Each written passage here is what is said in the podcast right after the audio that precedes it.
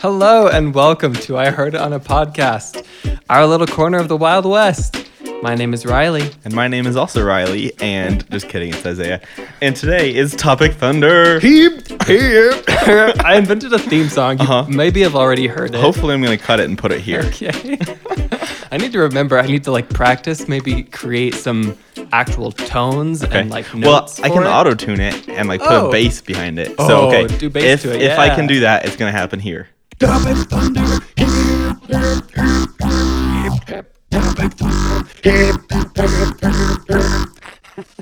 And if I didn't, then there'll be cricket noises instead. Okay. but uh, yeah, today's topic thunder. It's Wednesday, my dudes. Uh, I don't know why I got myself with that so much. Um, but today we have three topics for you. Um, the first topic, which I'm excited about, is I'm going to convince Riley to buy some sort of electric vehicle. We don't know which one yet, but I've got a, a wide variety of many different electric vehicles, ranging from affordable, quote unquote, to not affordable. Okay. so we're off to a good start there. The second topic is are photo albums extinct or done or over or kaput? We're going to talk about print photography and stuff like that. And the third topic is everyone's favorite pastime board games. This can range from your run of the mill board games like Sorry or Scrabble to okay, I was at Barnes and Noble the other day. I won't go too in depth, but I saw a board game that was like $140. yeah. So we're gonna get there and we're gonna talk about that. But to start off, we're gonna start off with electric vehicles. And I'm sure most of you know electric vehicles are kind of a big thing nowadays. You've got some people like Tesla, who is the leader of electric vehicle making, and then you've got all of the other companies who also make cars. Um, but they really are kind of one of the hot things, you know, in the past couple of years, um, both because of their affordability, because you're not buying gas for you as a consumer, and also because of their, you know, coolness as a new technology. Um, for a lot of other reasons too, like they're environmentally friendly, kind of like they're worse to make but better to drive. So it might pay off eventually. Um, and they're also, you know, in demand products. So people who own stocks in them, like Tesla, have made so much money. And I didn't own stock in Tesla. Sad day, but we're gonna go into. I have, I think I have six here. One, two, three. I didn't Four, know the five. thing about them being worse to make for the environment. Could you talk about yeah, that a little more? I wish I had an article or something pulled up, but basically, I think I want to say it was Engineering Explained on YouTube has a video about this, and he's like he's an engineer um, who does a lot of car related stuff, and he was just kind of going into the specifics of if environment or if electric vehicles are more environmentally friendly than um, internal combustion engines, and basically what he found out, and I hope I'm getting this right, but he basically found out that it's more efficient and more environmentally friendly to manufacture an internal combustion engine because of our infrastructure that we already have in place and because it doesn't use as many chemicals that are harmful to the earth to mine. So um, the biggest thing I think in electric vehicles that was environmentally damaging was the battery. Yeah. because most electric cars use lithium ion batteries which um, take lithium which is harmful to mine and also cobalt to stabilize the lithium. And cobalt is super rare. Um, it's really harmful. They strip mine it basically so it's really harmful to the environment both um, in terms of erosion and actual like land damage and also um, humanity wise because it's you know a lot of people you will use slaves and stuff like that to kind of produce and to mine that. Um, so there's a lot of technology and a lot of companies who are researching ways to use less less it's hard to say less lithium and less to no cobalt in their batteries to make them more environmentally and humanitarian friendly. Um, but the basics of it was an electric car uses more energy and has a bigger carbon footprint up until you've owned it for a, a couple of years, five or seven years or something like that. And then at that point, it's paid off in not burning gasoline. and using oil and coolant and all of these other things that you would have to use. Um, so if you were to buy, you know, a car and drive it for five years and junk it, it would probably be worse for the environment to buy an electric car. But for most people, even if you don't own your car that long, you're going to sell it used, and then it's going to, you know, still be used long Right. past that. So it's it was kind of one of those gotcha things. But people have said, you know, like, oh, electric cars are worse for the environment because their manufacturing is worse. But it's only for a short period of time. So that was interesting to me. Um, total tangent there. If you want to learn more about that, you can go check it out on YouTube. It was Engineering Explained. Um, and he's got a great video. And his channel is great anyway. So check it out if you want to know more about the science behind cars. But I have, I forgot to count them one, two, three, four, five cars that I'm going to try to convince you to buy today. Huh. Um, It's reasonable. and we're going to start with one of the main electric cars, one of the cars that comes to mind. When, First of all, I have a, I have a okay, question. go for it. Are any of them Subarus? No. Okay, because that I would have instantly bought breaker? one. Oh. Yeah, well, because I have a joke in my mind that if I had one, then it would be called the electric Subaru, and I could call it Breaking Two Electric Subaru. And then every time that we get in the car and I break, it could be called Breaking Two Electric Subaru, Nice. and I would buy the car just for that joke. Okay. No, I don't think Subaru has an electric vehicle currently. Okay. Um, there's only a few typical car manufacturers that have them.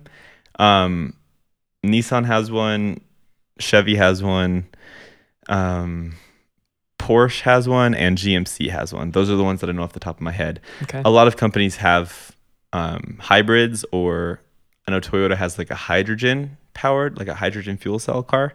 Um, but most companies haven't gone fully electric yet. Most companies, for their environmentally friendly line, are keeping the you know plug-in hybrid or gasoline generated hybrid concepts. Um, but the first car is from Tesla, who is kind of the biggest name in electric cars. Um, and it's the Tesla Model 3, which is a sedan. I'll show you a picture of it. You people online won't be able to see it, but you can Google it if you want to see. like a it's, car. it's a sedan. It's not f- super fancy. It doesn't look like it's not extravagant or like out of this world, but it's a like modern, contemporary, nice looking sedan. Mm-hmm. Um, the coolest thing I think about the looks is how it's got like the whole roof is just glass. So you don't have like a roof necessarily. I'll show you again. You don't have a roof. It's just all Oh. glass. So you get this huge like open sunroof experience, which is cool. Um, so the base specs of the Model 3, this is just like the one that you can get for the cheapest amount. And then obviously you can option it up from there.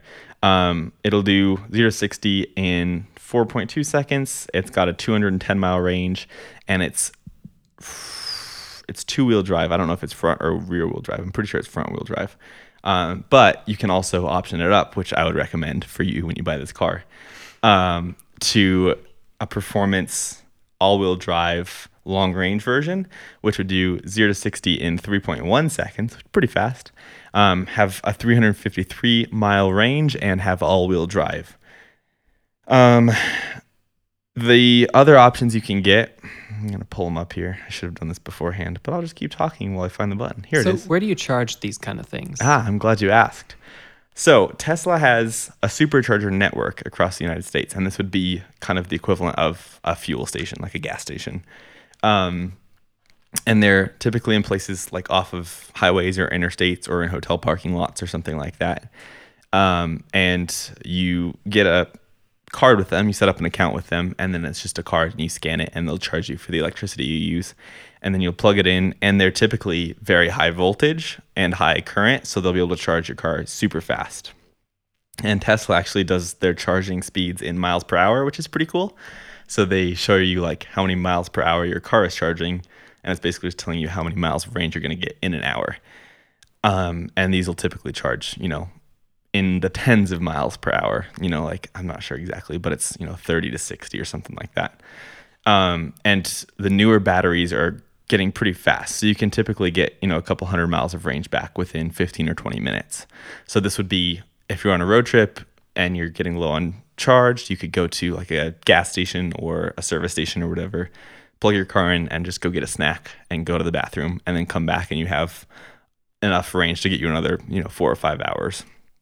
Which isn't really an issue because you have to stop to go to the bathroom and get food, you know, every couple hours on a road trip anyway. And then for when you were just driving around town or commuting to work or whatever, you can plug them into either just a normal 120 volt household outlet, you know, with the two prongs in the ground, or you can plug them into like a 200 sorry 110 volt outlet or a 220 volt outlet which would be like what you would plug your washing machine into. So it's a bigger plug with angled prongs. Um, and so most people would get a 220 volt outlet installed in their garage so that they could have the faster charging at home. And for most people like with the extended range on this guy like 350 miles is plenty. So maybe you'll have to plug it in to a higher power charger like once a week or maybe even less than that.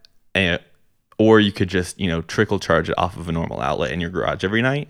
So i think for most people we're at the point where electric charging isn't really an issue anymore and i've seen so many even off-brand like non-tesla charging stations that you can use with any of these cars and they're just like I saw one today. I was up in Estes Park, and they had four of them at the visitor center. So they're in a lot of like remote spots. Yeah, are they all um, generic or universal charging ports, or did the Tesla ones only work for Tesla cars? So they're not universal, but they can just be adapted. There's no proprietary software that makes them not work. It's just you have to have a hardware adapter.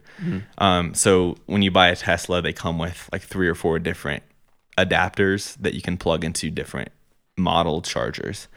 So typically they've got you pretty well covered. And then you can also buy like if they do have new standards or new companies release superchargers or whatever, you can buy adapters like that from Tesla or from whoever to adapt whichever plug to whatever plug.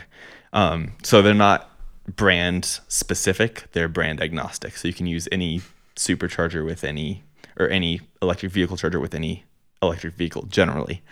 Um, so you're covered there. You don't have to worry about like running out of electricity or anything like that. Um, and they're actually pretty accurate battery indicator wise. It's not going to be like your laptop where it's like, oh, you have 10% left and then it just dies on you. They're very sophisticated battery packs with a lot of monitoring and stuff like that. It's all the cobalt. So yeah, all that cobalt that actually stops them from exploding. So you kind of need that. Otherwise, they would just spontaneously combust. Um, but so this car would run you with incentives, and Tesla's kind of tricky about this because they consider gas savings an incentive. So it's like here's how much you would save on fuel over a year That's or like two years or purpose of an whatever. electric car. Right. And so they add that into your price. So the base price of this car is $37,990. And then they add $4,000 of incentives, which would be like a tax rebate from your state or from the federal government. I think the federal tax credit has ended, but there are certain government incentives you get for buying an electric car. Mm-hmm. And then they also add in $4,300 of gas savings, which is kind of deceptive because they say, oh, your price is 29000 but like out the door you're gonna have to pay 37000 and then get your incentives back and save that money on gas so that's kind of So that Tricky. you actually pay them thirty-seven thousand dollars. Yes. They're just saying in the long run you'll save four thousand dollars on gas. correct so That's that's kind of scummy Yeah. but so $37000 and that doesn't include any of the fancy things like the long range model which you would want. So the long range model bumps you up to 38690 or the performance model which you would also want because that's how you get fast I don't really care about that. no you want this Why? and that so that you can ride in my brand new fancy Yes. car and feel the zero to sixty in three point six seconds. 3.1 3.1 seconds. seconds. It also gives you a little bit of a range boost. It gives you more aerodynamic tires, um, and it also will upgrade your interior. So you probably are going to want this. And that brings you up to 54,000. Whoa, whoa, whoa! Yeah. The the distance upgrade was like a thousand dollars. No, sorry. The distance upgrade I read with the gas savings. So the Oh. distance upgrade was 46,000. I misread that. Okay. And then the performance model is 55,000. Um, not bad. That's like the payment on that's like 1100, 1200 a month. Just like Uh. buying a house. But Just that- like buying a house. Yeah, but that gives you a top speed of 160 miles an hour while burning no fuel. when would I ever need that? You might if you're running away from. The top speed that I drove today, and I did drive a bit today, Uh-huh. I think was 35 miles an hour. Okay, see, you could like quadruple that easily. Why would I need to? you don't. But I would. I do want to experience it. Yes. I want to be in a Tesla Yes. and just floor it yes, exactly. once in my life. I think that'll be enough once in my life. Okay, so you might want to rent one, but I'm gonna keep trying to talk you into this one. Okay. So Wait, hopefully, this- there's four more. yeah, I'm I'm gonna go faster through these. This is the like main one, so this is the one that I'm trying to talk you into. Hopefully, you like the color white because any other color is gonna cost you a thousand extra dollars. What other colors are there? It might be Uh, worth it. Black, gray, blue, and red. Red is two thousand extra dollars. There's not like fuchsia No. or orange No, or they're all very Apple esque colors. yeah. Come on. At, at least they have like rose gold and Yeah. s- what do they call it? S- Sky? No. Space gray? Space gray? Yeah. They have kind of space gray And at here. least we're it's talking about Apple, you know, so we yeah, can totally. We got to sneak episode. Apple. We missed it last episode. Yeah. We didn't talk about Apple at all. I know. My skin Um, was starting to crawl. I know, gross. um, okay, so we're gonna just go with white. Okay. Um, It's harder to keep clean. You could have a black and white interior, but that's also a thousand dollars. And we're about saving money here, so we're just gonna go with a black Are we? interior. Yeah, Well, then I don't want the performance. yes, you do. Um, do you want your car to be able to fully self-drive itself? Okay, asterisk here. It says it's full self-driving, but it can't actually drive itself legally or actually. What does that mean then? So they can um, automatically, when you get on the highway, you can put in your navigation and it will automatically drive itself to your next off ramp and then disengage autopilot. So that's one like- part of it. Then it can also automatically change lanes while you're on the highway to get out from behind slow cars and stuff like that. It can automatically park both in parallel and perpendicular spots. Um, if you are walking out of Target with your hands full, you can click a button on your phone and your car will drive to you, so you don't have to go find my it. My hands are full, how do I get my phone? Ah, maybe you can ask Siri. um, and it can also sense traffic lights and stop signs. But as of this episode, they only do assisted stops at traffic controlled intersections. So you have to, like, it'll start slowing down, and then you have to decide if the light is green or red and if you want to stop or go. So it's definitely in like a beta kind of feeling, and it has been for a long time, and it's getting better but it's definitely not fully self-driving like it is being sold as. Well, I know enough about Teslas to know that they're just computers hmm and that any upgrade to my car is just an upgrade to its programming. Correct. So theoretically, I could not get this, and then later, if laws change, I could just buy this Correct. upgrade, and it would just they would just plug in the software to my Tesla's computer. Exactly. And believe it or not, it will just download it from the internet with its own Wi-Fi connection. So all of these options, like for example, this is crazy to me. The long range upgrade on most cars isn't actually more physical batteries or hardware. They're just enabling it in the It's software. just like governing the So- software. and I'm not sure if this is true anymore, but I know it was true for a while when Tesla was new.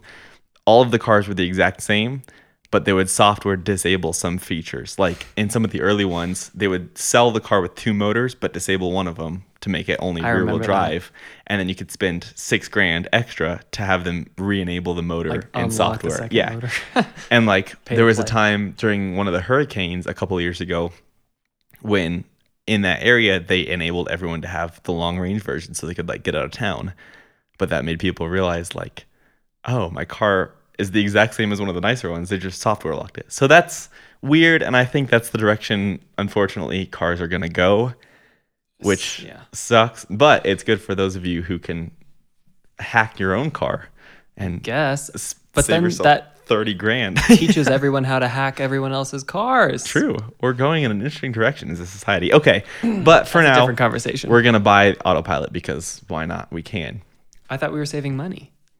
On the paint, but we want Oh, we're just saving money on paint. Yes. Got it. Yes. Okay. So that puts you, your Model 3 at $65,000. Do you want to buy it? We can do it now for a deposit of only $100. Really? yeah. I have a hundred dollars right now. Let's do it. okay, click it. Okay. This is going to be bad. now it's gonna give you cookies to buy Teslas for I the rest of your life. Or I accidentally just got a loan. for sixty-five thousand You've been approved for a 37% interest rate loan. Josh, over twenty years. Okay, Yeah. but say we're gonna have to move through this. This took a lot longer than I thought it was going to, and we're running out of time. Oh. But say, four more. Say, say a sedan is not your style. Say you have a lot of kids who you can't lower to the ground. You have to lift them up instead because it's the same amount of seating. Whatever.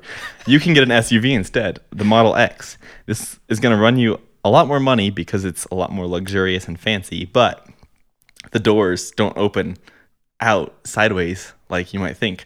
They like open up Like Falcon and Wing. not like yeah, not like a Lamborghini. They like open up and they've got like wings at the top, and you can actually drive Oh. with them open. So it's like got these little ear wing things Why would you want to drive with them open? because you can. Like we used to do on those yeah, dirt roads. uh-huh, in a minivan. This is cooler than that. Um, so this one actually gets decent. Like it's a huge, like it weighs seven thousand pounds or something like that. So it's a huge car. It gets faster acceleration than the sedan, 2.6 seconds, 0 to 60 That's so fast. That's like faster than most supercars. Um, 163 miles an hour top speed, 350 miles of range, which is insane. This is great. So we're just gonna go through that. This one we're gonna splurge a little bit on. We're gonna get the red one for 2,000 extra, and we're gonna get the 22 inch Onyx black wheels. These wheels cost an extra six thousand dollars, but we're gonna do it Why? because they're blacker cool? than the other ones. Um, and we'll get the black and white one. That looks sick. We're gonna get the seven seat interior instead of five seats because you need those extra seats for all your kids. And we're gonna get autopilot. And your Tesla costs um one hundred twenty-two thousand dollars. Oh, keen? I can return the other one still. I could buy a whole house in Oklahoma for that amount. You could almost buy a house here for that. It's not going to be a nice house, but it'll be not not nice. Depends on Yeah. where you are. Okay, so we're gonna we're gonna say no to those then, because I feel like you look at these and you're like, yeah, they're cool, but I need something that What? can work for me. Why don't you just give me the one that you, the next one that you think I would actually, like, if you were actually trying to convince me, I'm not even in the market for a car right now, but if you were, if I were in the market for a car and I said, Isaiah, bring me an electric vehicle idea that I actually might buy, what's the one that you think I might actually get? Okay, well, the next one I was gonna tell you is the electric Hummer, No, there's no way but buy there's no way you would buy that. It's also in the six figures as well. Super cool. We'll talk about that on a different podcast. Um, but the one that you'd actually buy is the Nissan Leaf. I've heard of that. Yeah, name. this is the car that I could see you buying. I could see your dad buying this car too. Um, I remember we used to talk about like when your dad was buying. He he buys Nissans, right? Rogues were the last cars Mm-hmm. he bought. two of them. Um, so I can see this being it's like efficient, it's economical, it's pretty cool, and it's you know it's a it's a good car. So this is a car that I think I could sell both to you and your dad. So Doug, if you're listening, this should be your next car. Um, but the Nissan Leaf, okay, this is not gonna have flashy technology features like the Tesla, and it's not gonna go zero to sixty in two seconds or do any of that cool stuff. It can't even drive itself. Like, how could you buy this car? But it will have range up to 226 miles, which is decent. It used to be that the cheaper models, like the Chevy Volt and some of the other like older electric cars, would get something like you know 40 to 60 miles of electric range, which is nothing. Can't like get around town. you could get around a small town for a while, but you can't go out of town at all. Like if we wanted to go to Denver, we wouldn't be able to make it. no. And that's just going there, not even back. Um, but it's, I mean, I'll show you a picture of it. It's like an SUV hatchbacky looking thing. It looks like a Nissan. It's It's like not. the kind of car I would buy. yeah, it's not flashy at all. It's like Um, 10 years too new. Right. it does actually have an app. So it's not all technology barren. You can turn your car on from the app. Um, so you can heat it up in the morning when it's cold or cool it down when it's hot.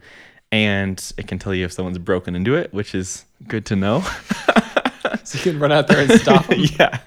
And it will also tell you um, how much range you have left, how much time is left charging. Like if you're looking at it from the restaurant and you want to see which something cool about the Hummer is the headlights just fill up like a battery bar. So you don't need the app. But whatever, it's okay. You don't want the Hummer. We're going to go with the Nissan Leaf.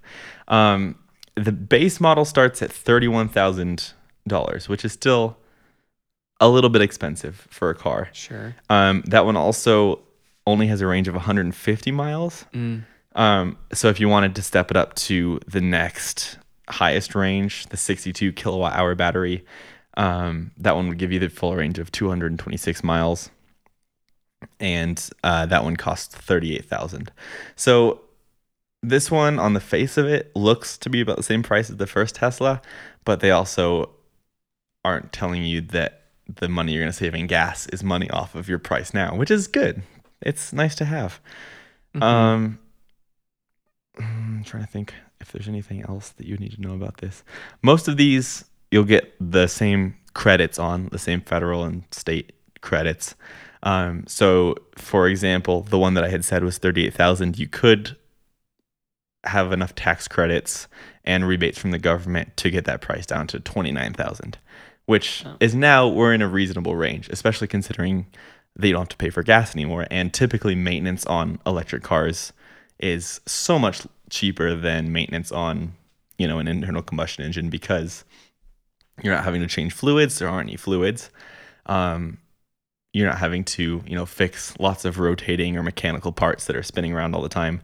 Um, basically, for the most part, all you have to do is maintain your battery, make sure that it's not too low of voltage, and then change brakes and headlights and you know small stuff like that that breaks in your car. Um, so if I were to try to sell you a car, it would be the Nissan Leaf S Plus with the 62 kilowatt hour battery, um, with federal rebates for thirty thousand dollars. I could see myself being convinced of that someday in the future. I don't really believe in buying new cars anyway. Okay. But So really, the one I should convince you to buy is a 2012 Chevy Bolt for six thousand dollars that gets 80 miles of range. But you'll never have to buy gas again, and you're saving the planet. I mean, I really would consider that. Okay, so I kind of succeeded. I consider this a success. if I had another car that I would use for like trips outside of the town. I mean, what I would do in this situation, and we're gonna wrap this up because we need to move on from this Yeah, topic. But what I would do is I would buy, you know, in in reality, like I would love to have any of these fancy cars, but I would buy, you know, the ten year old or the eight year old Bolt or whatever, and use it to get around. And then if I was going on a road trip, I would rent one of these Teslas or I would rent like a sports car or something like that, because it would cost me, you know, a couple hundred dollars to rent one of those cars to take it on a trip, which I could spend way more. Like I drive a Jeep right now. I spend way more than that in gas. Like I spend two hundred dollars a month in gas right now. Um, and so I would easily make up for that. And then I would get the best of both worlds. I would get an amazing road trip car, and I'd also have something nice and cheap and efficient for around town. So consumer advice on this podcast once again: buy an eight-year-old Chevy Bolt. Nothing will go wrong. nothing at all. I mean, nothing can. It's just a battery and a wheel. Easy. Okay, let's move on to the next topic. Yeah. Okay. So I was thinking about the about this the other day because with iOS 14, we're going to talk about Apple again. Yeah. Um, there's this widget that you can add that shows you featured photos every day. Do you have this? No. Okay, well, I do. And it shows me like different photos. I'll look at what I have right now. Earlier today, it was pictures of my trip that I took a couple of years ago to Hawaii with my mom and our hair whipping around in the nice. And um, so it, it picks basically it picks random photos from your past, from your camera roll, and features them, and they're different every day. Okay. And I thought this is kind of like a modern day photo album. Uh-huh. And I thought this while also looking at our old photo albums Right. that we made in the late 90s or early 2000s. And I thought, I mean, we used to make photo albums because pictures took a lot of effort to create. Cameras were expensive and heavy and inconvenient to carry around, and creating a picture was a labor of love. You all gathered around and you only had a certain amount of film. And so that one picture was the one that you got, no matter if it was good or bad. And there were only a couple of copies of that picture because it took time and effort to develop the film as well. So photos were kind of a finite resource. And you had to spend time to compile those images into a photo album, and those were cherished. I mean, I think a lot of people's answers to that question, what would you what's the one thing you would save if your house was burning down is photo albums. Those are I mean those are important things to a lot of people. I'd save my family, but you know what I mean. um so for a, for a long time photos were r- very highly favored and cherished things. Currently, people take endless photos. They are really not a finite they're not a finite resource at all. There are people that people that take dozens of photos a day and do nothing with them. I personally rarely look at my photos and I have way too many of them to really Yeah. appreciate the few truly good ones that are in there. And it's not so much a labor of love to create a photo album because, like I just said, my phone basically does it for me. And you can do that feature. I don't know if you've done this, but it you kind of create a like a slideshow by Uh-huh. just clicking on an album or Yeah. just clicking on a day and it does that for you. And you can that's have cool. it play music and stuff. Yeah, it Yeah. is cool, but it, it's certainly not a labor of love. Right. So, and you don't really save those. I mean, I've I've Yeah. made them for fun, but I don't look back on them years Right. later and say, "Wow, that was an amazing trip. I really need to go back to Hawaii," based on those things that my phone made Yeah. in five seconds. So, I, I do think that what we have going on right now is has some benefits, and people are able to capture more of the awesome and the mundane beauty of life and things that maybe you didn't expect to be a meaningful moment you still are able to capture and in Mhm. retrospect you realize that that was really an actual Totally. actually an important moment in life and you wouldn't have done that if you only had one roll of film and your camera was it couldn't even fit in your pocket Right. and you had to intentionally like create a scene to take a picture Mhm. like it used to be so it's not all bad there is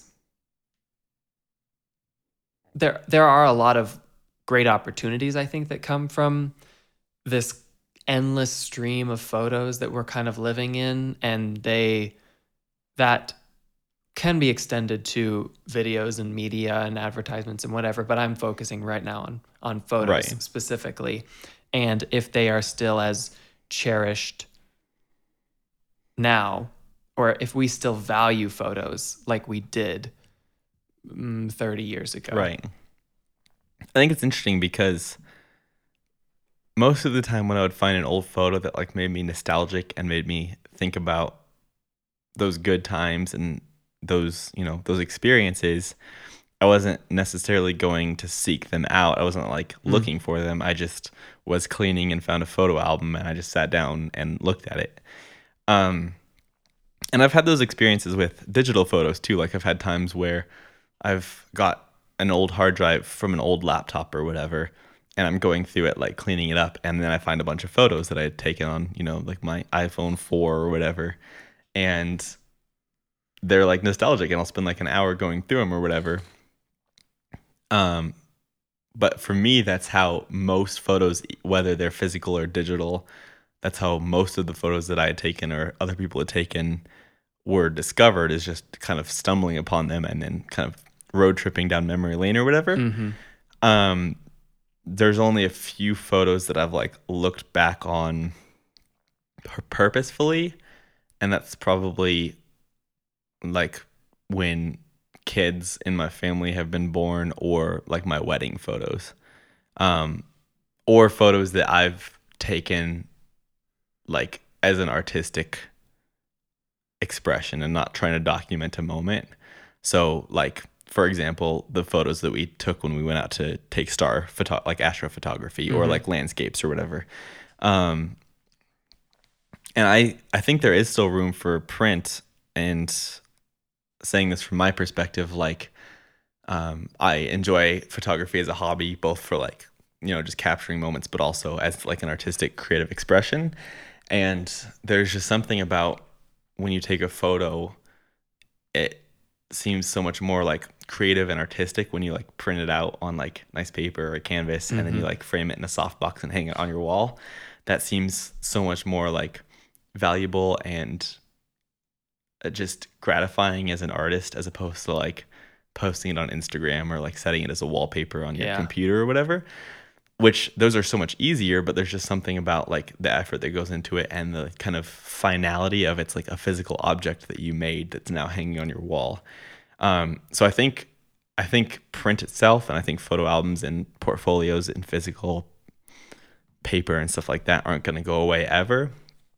But I do wonder if we might have less of those stumbling upon an old photo album and kind of reminiscing and looking back on, you know, good times and good memories because of digital stuff. Like I'm the same as you. I've got I just looked, I've got a thousand pictures on my phone in my camera roll and I never go back and look at them.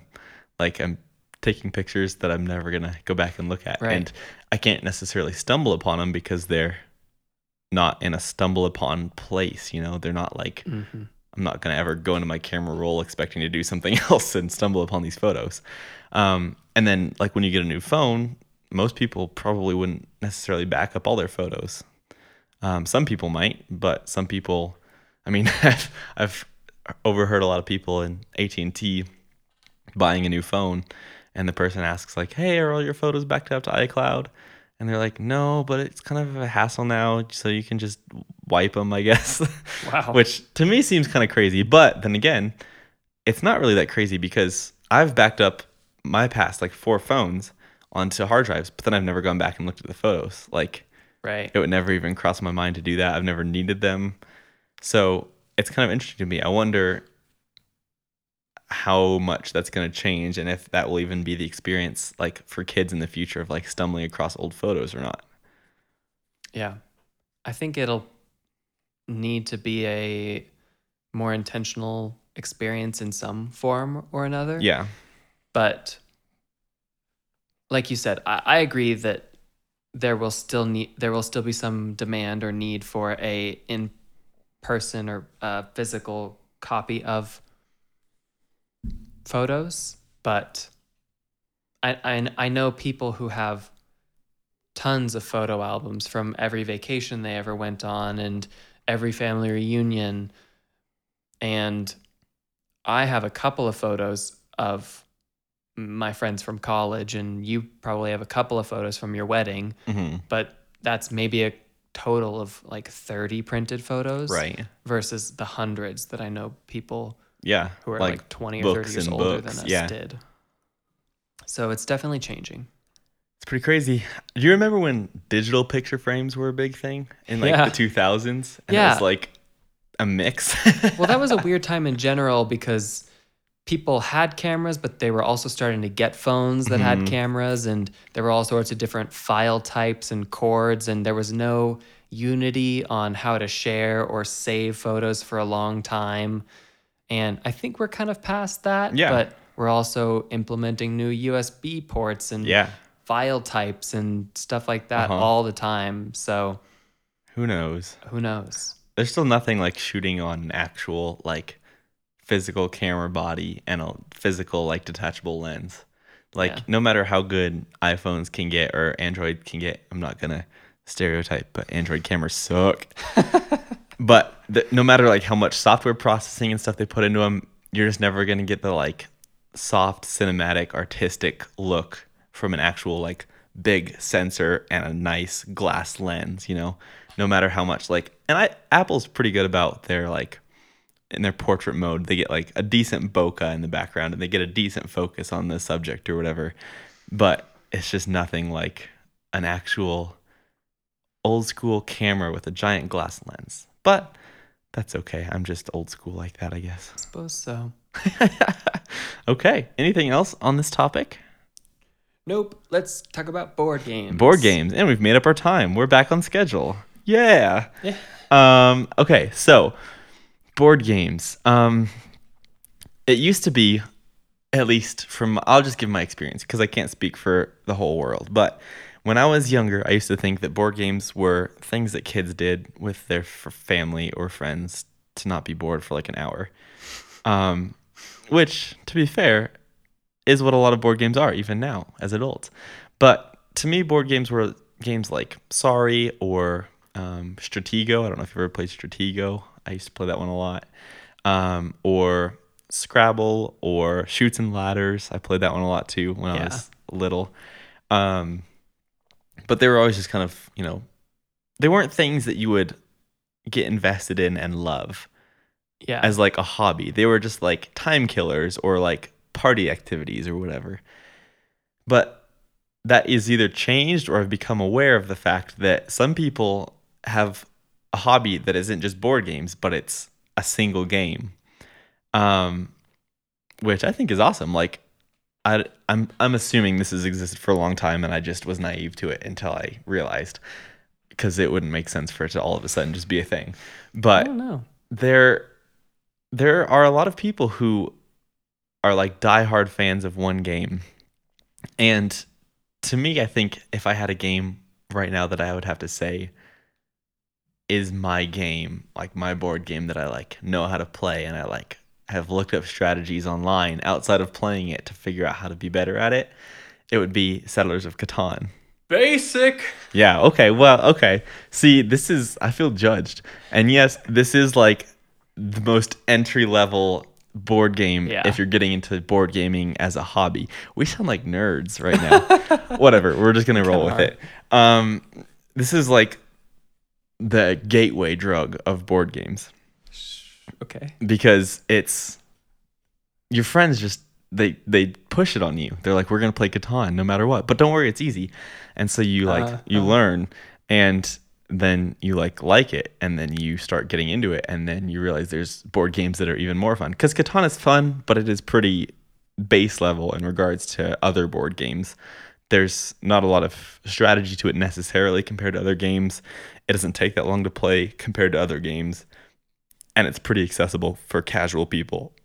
Um, which that's kind of crazy to think about when you consider, you know, the rule book's like 40 pages long and it still takes like an hour and a half to play. Yeah, that's that's comparing it to other board games that Yeah. we're going to talk about, and not comparing it to something like Sorry. Yeah, because they're very different, and now we're we're getting into the realization that there is a split. There are casual board games that you play to kill time, or with your you know kids or whatever, and then there's like board games that are the hobby, and this is all you do with your friends, and you plan your weekends around playing board games.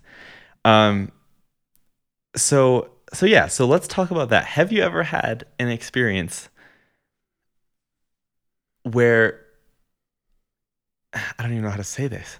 Have you ever had an experience of playing a super in-depth board game or like playing games with people who are super into a board game and what was that like?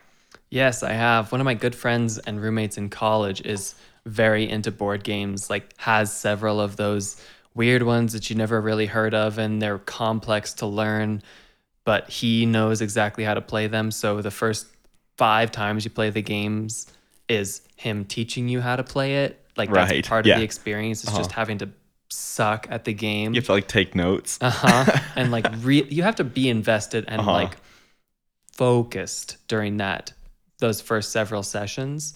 Like I've played Settlers of Catan probably 30 times at least in my life and I st- I I I know and I know the rules enough to play and not ask dumb questions, but I still don't know any sort of strategy to come close to winning. I won one time and it was a fluke, but I've never gotten even half of the points required to win besides that one time.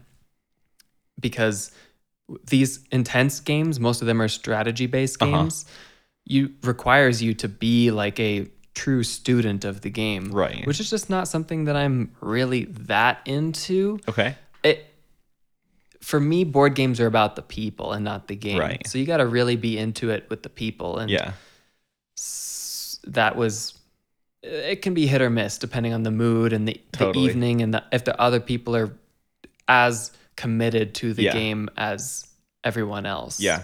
And I think you get into the point where you're either playing some more intense games with committed like friends who you're just hanging out with and the main purpose isn't the board game, but there's only a certain level of that type of game you can reach before people don't want to do it anymore. And then if you want to go any higher than that or into any more depth than that, you kind of have to have board game specific friends. Hmm. Like the group of friends that you like get together to play board games with and not who you get together with and play board games. You know, it's kind of the the point is to play the game. Um, which can be said about a lot of stuff. Uh, for example, back in our high school days, um, sometimes we would hang out and then happen to play Call of Duty Zombies on Xbox. But other times we would dedicate weekends to play Call of Duty Zombies. And the point, sure, was to hang out, but it was also to play that game. And I was not really invested Right. when it was that kind of. And so you probably had a hard time with the the times when we dedicated weekends to trying to beat Easter eggs in this game. Because I don't think I always showed up for that. Right, because the goal wasn't to like hang out. The goal was to do something that we were passionate about and we were gonna freaking do it. But I could care less about. Right. So that's that's where the issue lies is you have to have a group of friends either who will go with you as far as they're able to and then you can't go any further than that with them or you have to make new friends or find other friends who are super into that game. So Mm-hmm. there's a lot of games like this. The one that I was talking about in the intro to this episode uh, was called Scythe at Barnes and Noble.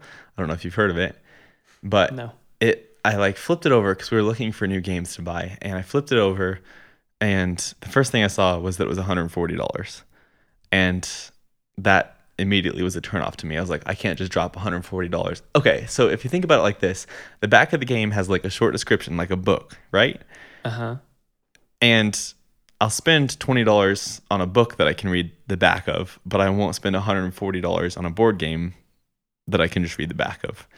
And you'd, ha- I feel like one of those purchases you have to like know someone in the community already, or you just have to do so much research to like see if it's something you're gonna like, because that's a lot of money to drop on a board game. Yeah.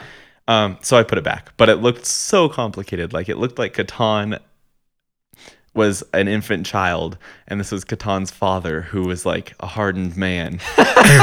Because this game Do you was think like you would find that fun? I don't know. A game that complicated? I don't know. I okay. I think eventually, yes, I would find it fun because I've gotten into a lot of like I love when things are complicated and I kind of figure them out, and then I'm like doing all these complicated things. Um, like Call of Duty Zombies, for example. That I'm just gonna sound like a super nerd right now, but it's okay. Whatever. Just embracing it. I, yeah, I'm just leaning into it because on the surface of the game, the goal is just to not die and to shoot zombies, which is fun. That's what you do when you're hanging out. But when you're like dedicating your time to playing Call of Duty Zombies on the weekend, that sounds so bad. On the weekend with your friends, um, yeah. Add with your friends. yeah, with your friends. You don't. I wouldn't do it by myself. It was lame. But you you do the Easter eggs and you like you learn how to do cryptography because you have to solve these puzzles and you actually need like a supercomputer to solve them. And there was one Easter egg in this game where it literally couldn't be solved unless someone like learned this new language. And so someone on reddit learned it. And so we used what the person on reddit did to like further ourselves. So it was super complicated. But part of the fun of it is you're doing this super complicated thing with your friends. And there's so much like challenge and there's so many like nuanced things that you can kind of do together that it makes it part of the fun. It's kind of like a little puzzle and a challenge. And you get more in depth and more close together because you're kind of sharing this struggle or whatever. So I think it could be one of those things where there's so much and we kind of would build a shared bond because there's just so much complexity and we've gone through so much. You go through But- a traumatic experience of a very complex game. Yeah, totally. But the difference between, you know, my example and board games is when you're playing video games, it kind of walks you through it generally. And it there's not just like this huge learning curve. Like if you can't do something in a video game, you just can't do it. But if you can't do something in a board game, you still can do it. You just have to like remember in your head that you can't do it. If that makes sense. Oh, okay, I'll phrase it a different way. So if, for example, um, in a video game, you have to pay a toll to go somewhere. You just have to do it. You can't do it until you do it, right? But if in a board game you have to pay a toll to do something, but no one who's playing the game knows that you have to do that, then you can mess You up end the up game. doing it you can break the rules of the game or whatever. Um, so with video games, it's like on rails. You can't break it. You can't go off what the game wants you to do. You're kind of in the game and you can't change that. But with board games, the rules are all just kind of community enforced. They're kind of you have to know them and you have to have the enforcement kind of amongst you and it's not part of the game. And there was a game, what game was it we were playing? I don't know, it's not important, but a game that we'd been playing for like 2 years or something like that. And we had been playing it a specific way and then we played it with someone who was, you know, more into the game and they were like, "What are you doing? Like, you're not allowed to do that." And so we'd been playing the game wrong and kind of breaking the game, making the game too easy for mm-hmm. two years because we didn't know it. And so that's one of the issues with games that are that complex is if you don't have someone who knows it super well, you're all trying to learn at the same time. You might miss a rule or you might get a rule wrong or something, and it just adds to the like learning curve. So where video games are like a you know a ramp up, a nice smooth curve learning a game like a board game like that is like straight up a brick wall and you have to like climb a brick wall and like you get to the top and your knuckles are bleeding and your fingernails are like raw Wow, that sounds so fun. and then it's then it's easy from there and then it's fun but i think that's the that's the hardest thing i have with games like this because i would love to like have a group of like six dudes or Dudes ladies dudesettes. but Dude, I haven't met many, you know, whatever. We're not. It's okay. It's fine. Um, but I'd love to have a group of friends, and, we like can get into like this super in-depth game, and we like can spend hours on it, and it's just like a fun communal thing. But it's hard. It's hard to get there. It's like there's a straight up and down wall right in front of you if you're wanting to get into this kind of field hobby yeah, thing. it definitely is a niche community, and there is a a learning curve, and only certain people are into it, and Mm-hmm. that's cool. I think I think probably what you were getting at at the beginning of this with whether or not it's just grown or whether we are now exposed to it Right. It's hard to tell because now more than ever, people are able to find more communities and get plugged into things that are small but interesting. Hmm. But I think that this is something that should kind of remain a small, like, niche community because if it becomes too popularized, they're going to have to dumb down the games Right. and reach the lowest common denominator of their market. And I think part of that already is happening with games being sold. I mean, there are dozens of games at every Barnes and Noble. Yeah. And they still look really complicated. And the fact that they cost 50 to $120 Yeah. does exclude some of that audience. But most of the board games that my family owns were created before like 2005 and they're all kind of lame. For that reason, we don't do board games a ton. Right. And when we do, it's like the five that are good Right. that we play together. But I think people like my friend and roommate from college who has at least two dozen cool board games, they play all the time. He plays with his siblings and with his friends and gets people together. And that's like the thing amongst his friends. So I think if you want that to be your thing and you know about all the games, that can be a, an aspect of your community. But the difficult part is having buy-in from the other Yeah. people in your community because i was on board with hanging out with people but it was hard for me to stay plugged into all of those complex games with so many rules. Yeah. and i was even one of the more compliant people. I think one of the coolest uses for like in like Amazon Dot or like Alexa or artificial reality like the Google Glass or the Apple glasses or whatever would be to like enforce board game rules and kind of help you out in mm-hmm. learning it. So you could have it you know if you're all wearing your Apple glasses you could have augmented reality on the board game t- on the table. And if you like try to like make a move you're not allowed to or do something you're not allowed to do it would tell you and it could kind of keep track of stuff in the game for you because that kind of opens up a lot of the possibility to get into because the thing i love most about these like intense games is kind of the world that is built around them. And there's like you can use your imagination and you can kind of get into it and there's like lore behind it and it's kind of like a fun like escapist kind of thing um, but you can't have that without you know the complex rule sets and the complex way the game works. And so something that could enforce that for you, like a video game, but then it's still in person with your friends would be super cool.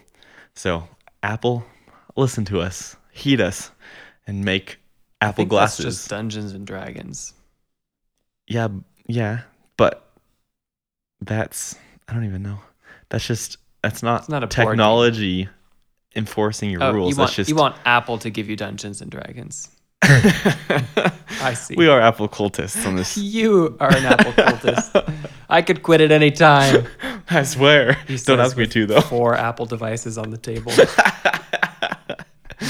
Oh man. Okay. Okay. Well, that's. I think that's enough for board games. It doesn't make me want to play board games, but we're gonna have to dedicate some time to. Yeah. I did buy the Dune board game, which Ooh, looks okay. complex but fun. So we'll have to try that one Well, out. well, I think we'll have plenty of time this winter. yeah, totally. Thank you for listening to I Heard It on a Podcast. We've got new episodes every Monday and Wednesday that you can find everywhere on the internet. That's not true, but you know where to find podcasts. If you like what you hear and you think can think of anyone else who might like it too, send this podcast their way and have a conversation about it. Get them to play board games with you or something. As always, you can reach us at I Heard It on a Podcast at gmail.com. You know what I'm thinking? We should set up like an all day board game day. Okay. Smoke some meat. Yeah. And while the meat is smoking, learn to play a board game and then actually play our like real round of the game. Uh-huh.